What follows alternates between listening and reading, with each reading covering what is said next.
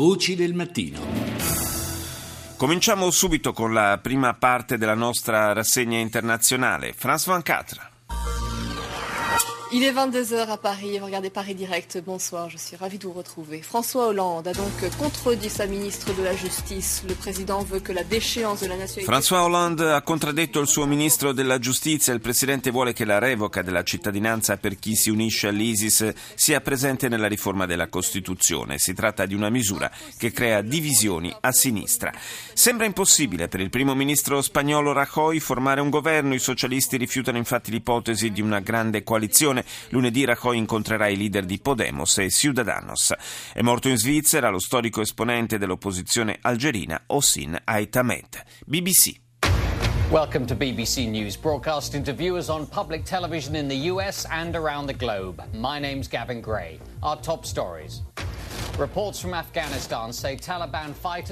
L'emittente britannica aggiorna in apertura sulla situazione nei teatri di guerra dell'Afghanistan e dell'Iraq. Secondo gli ultimi rapporti dei militari, i talebani mantengono il pieno controllo della città di Sangin, mentre in Iraq, nella provincia di Al-Anbar, le forze governative continuano la loro offensiva contro gli uomini dello Stato islamico asserragliati nel centro di Ramadi.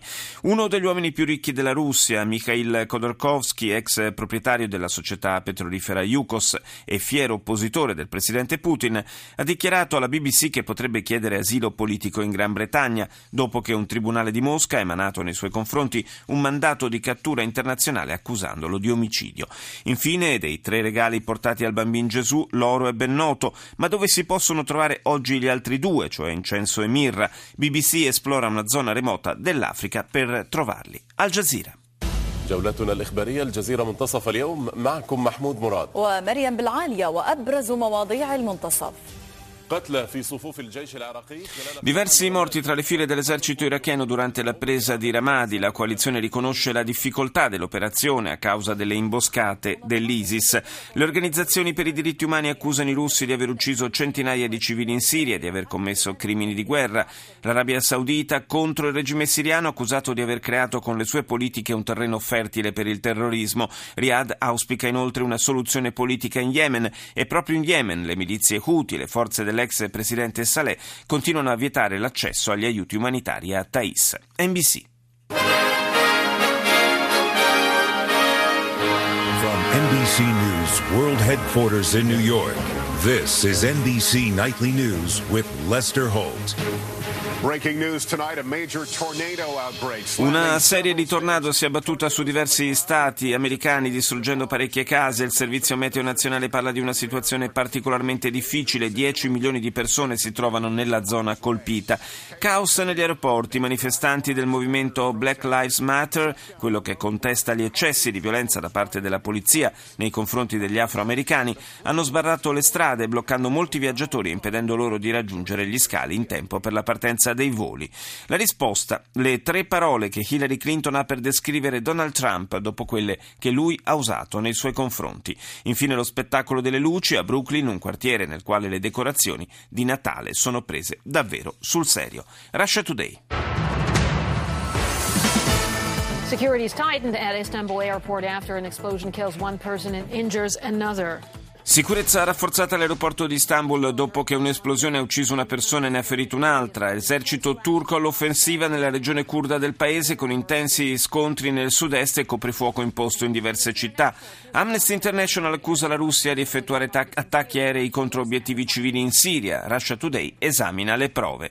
Infine la visita a Mosca del primo ministro indiano Modi per la firma di un accordo con la Russia in materia di difesa per un valore di 7 miliardi di dollari. This is CNN Newsroom live from Los Angeles, the Shenzhen landslide disaster. CNN apre con il disastro di Shenzhen nella Cina meridionale, a 4 giorni dalla frana che ha travolto il distretto industriale della città investendo una trentina di edifici, le speranze di ritrovare qualche superstite sotto le macerie ormai svanita. Soltanto un ragazzo ieri mattina è stato tratto in salvo all'interno di un edificio crollato, mentre le persone disperse sono ancora una settantina. 4 i corpi fin qui recuperati, i familiari delle vittime cominciano a chiedersi se e come potranno essere indennizzati per le perdite subite.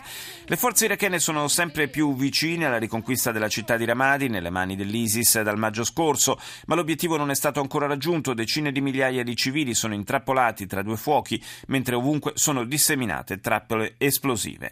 Infine, una famiglia inglese di fede musulmana che intendeva prendere il volo Londra-Los Angeles per fare una vacanza a Disneyland è stata bloccata in aeroporto. Secondo le immagini mostrate dalla CNN, i poliziotti avrebbero ostacolato la partenza proprio a causa della religione. Al Mayadin. الظهيرة من الميادين سلام الله عليكم وإلى عناوينها Morto un israeliano, altri due feriti in un attacco da parte di palestinesi armati di coltelli a Gerusalemme. L'autore dell'aggressione è stato ucciso, ferito un suo compagno. Questo è il primo titolo della televisione libanese.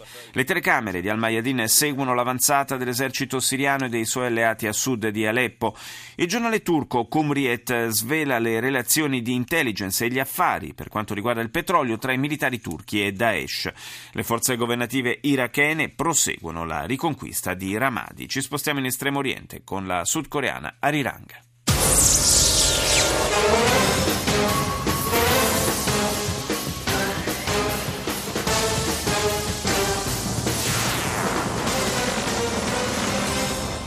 Now, never mind dreaming of a white Christmas. Most of us here in Korea are just hoping for a clear Christmas. In Corea del Sud non si spera ormai più in un bianco Natale, ma almeno in un Natale che sia pulito. L'emittente in lingua inglese racconta la situazione di emergenza che si vive in molte province, da quella della capitale Seul a quella di Gyeonggi, dove la presenza degli agenti inquinanti nell'aria ha raggiunto livelli davvero preoccupanti, anche a causa della situazione meteorologica di alta pressione che durerà fino a venerdì. Problemi che, ahimè, anche in Italia stiamo conoscendo da vicino. Restiamo in Estremo Oriente con la cinese CCTV. 各位好，这里是中央电视台新闻频道，清晨5点，欢迎您走进本节的新闻直播间。 La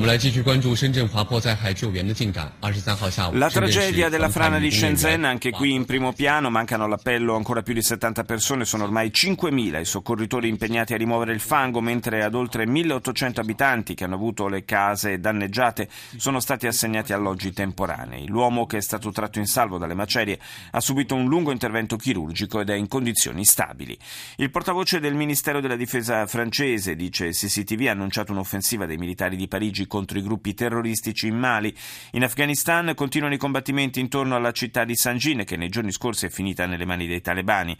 Il ministro degli esteri russo, Lavrov, dice che le tensioni fra i governi di Mosca e Ankara non devono offuscare i legami di amicizia tra i due popoli e afferma che le colpe del governo di Erdogan non ricadranno sul popolo turco.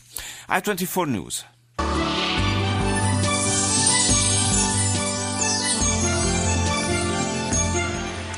L'emittente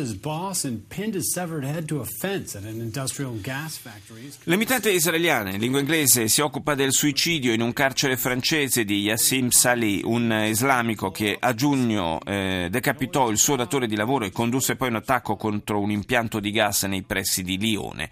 L'uomo, che ha sempre negato il movente politico-religioso del suo crimine, si è impiccato in cella. Le autorità francesi comunque continuano a seguire anche la pista terroristica.